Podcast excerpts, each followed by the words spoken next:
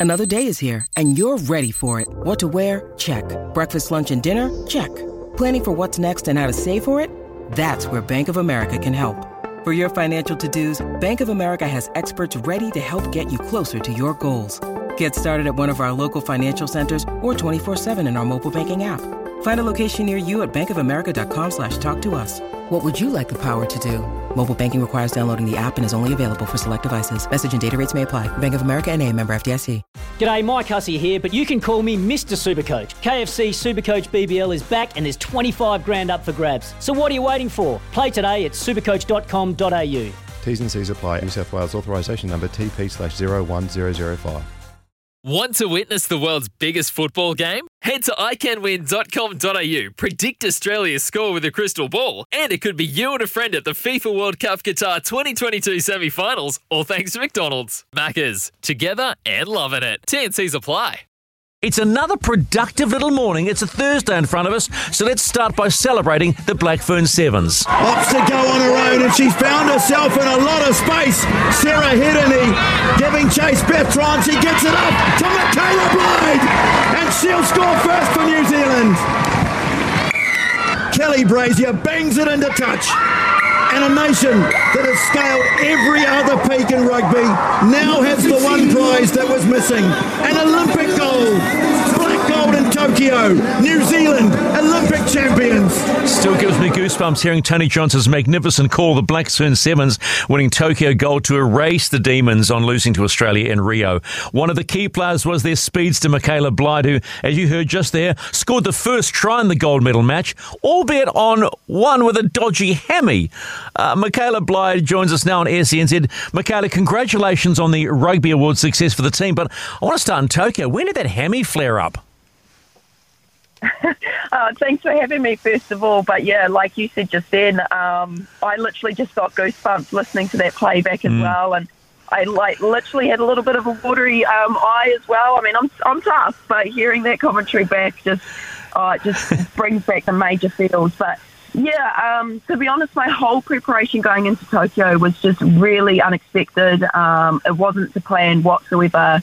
I probably had about two or three niggles going into it, but it was just a matter of um, knowing that I had people around me that can help me out, support me, and it was literally the Olympic Games. There was no way that I was going to miss any games. There was no way I was going to miss the final.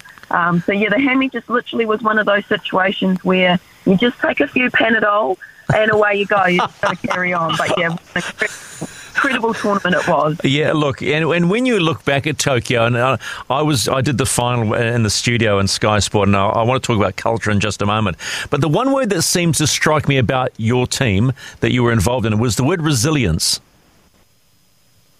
Yeah, definitely. Um, we obviously didn't have the best Olympic Games in 2016, obviously coming away with a silver. But although in saying that, the girls did incredibly well, um, despite the environment that we had, the culture that we had was completely different to what it is right now. Um, and so going into Tokyo, there was no way that we wanted to feel that feeling ever again. Um, it was just one of the hardest things that you had to do, the hardest pill you had to swallow is coming away with a silver medal. Um, because in our environment or in our game, obviously to win silver, you've got to lose. Um, so it's a really hard feeling, and it's, it's something that we didn't want to ever experience again. And so going into Tokyo, we literally had one goal and one goal only, and that was to win gold. And anything short of that wasn't good enough in our mindset.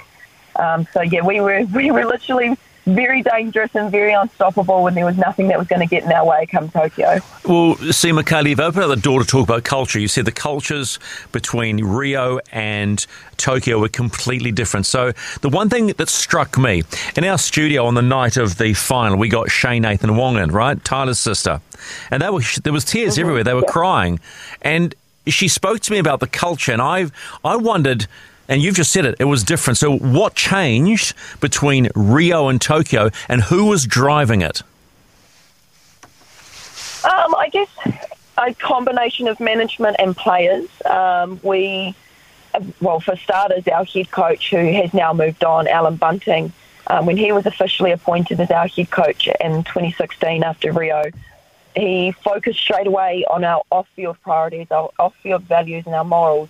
Um, so then, when it came to playing on the field, we already had each other's back. We already had each other's trust. um, and that love for each other, which is really important when it comes to our environment because we see each other every single day. We live together, um, we train together all the time, and so if we can't get along, then playing rugby is going to be a real hard challenge. And so for him, it was important that we focused on our culture first.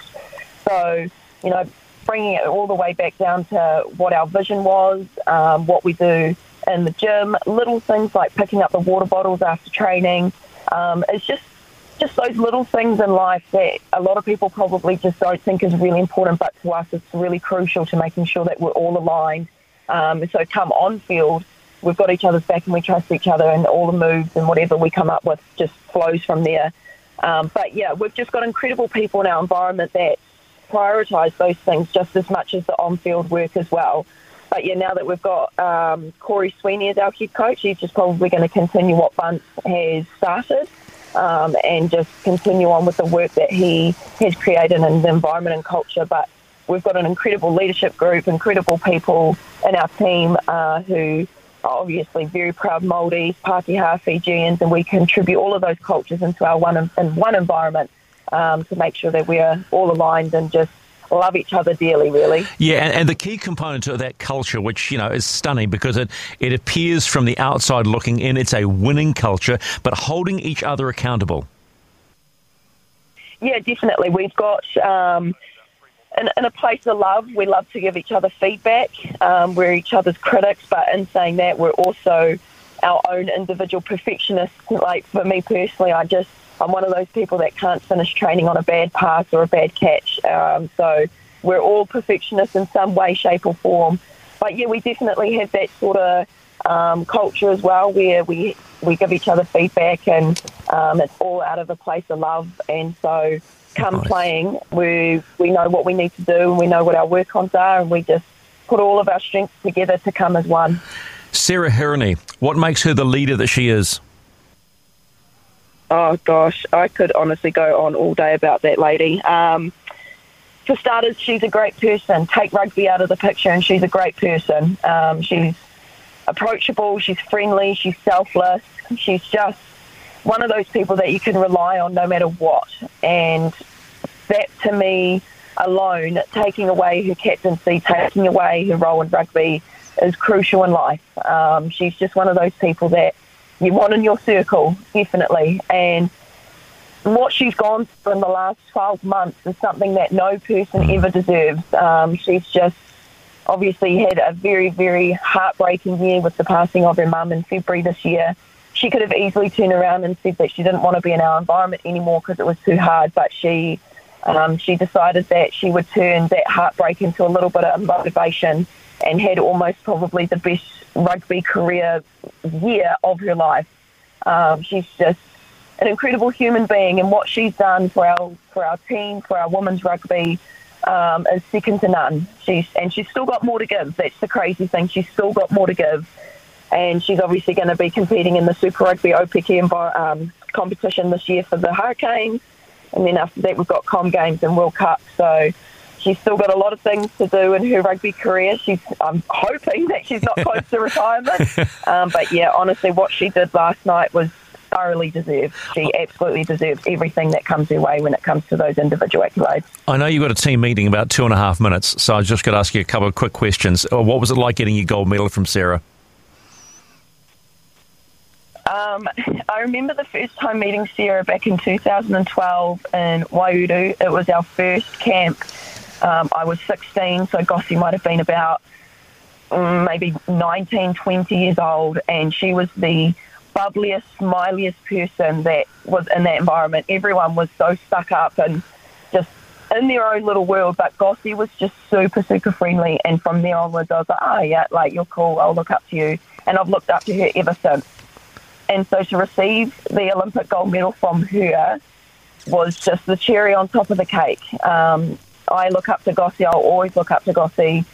And so to receive that gold medal was just an incredible feeling. And we bawled our eyes out together after we gave each other a hug and a kiss. And yeah, it was it was an incredibly proud moment just to even receive the gold medal in general. Um, I've been dreaming about it for a long time.